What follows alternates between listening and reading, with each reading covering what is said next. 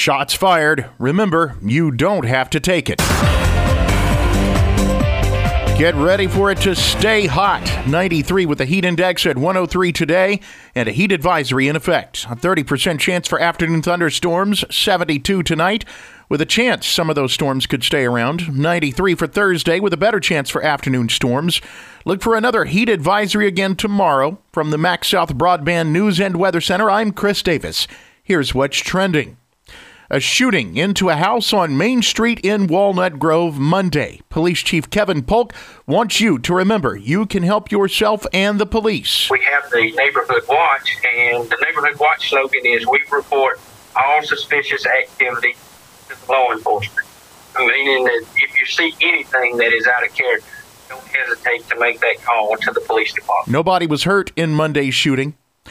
The man from Yazoo City who was arrested and charged with kidnapping and rape in Philadelphia was a Yazoo police officer, reports the Yazoo Herald newspaper. You heard about the arrest yesterday of Austin Davis. He is already out of jail after being arrested last week. He was also fired from the police department in Yazoo City, and the police chief there says they were already proceeding with that before he was arrested. Chief Eric Lyons in Philadelphia has not offered info on the case, but says you can expect more arrests. A break in at Pickles Drugstore on the Kosciusko Square, and it looks like the crooks were looking for prescription meds.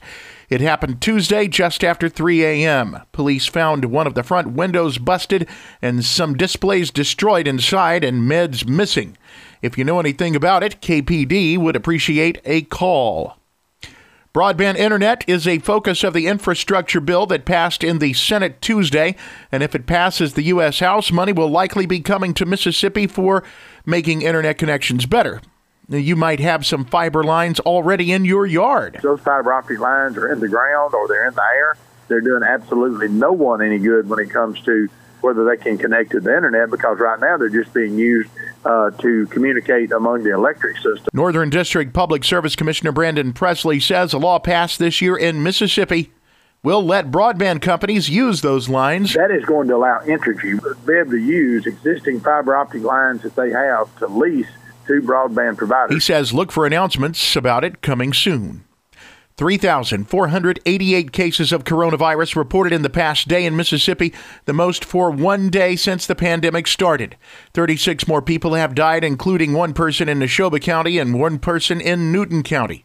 Masks are now required in parts of Carthage. City Clerk Penny Spears says a decision was reached that will require all city employees and anybody entering Carthage city buildings to wear a mask. Neshoba General's CEO Lee McCall publicly calling on Governor Reeves to do something about hospitals being overwhelmed, saying, Where are you? on Twitter. Governor Reeves says he has no intention of making masks a requirement across the state.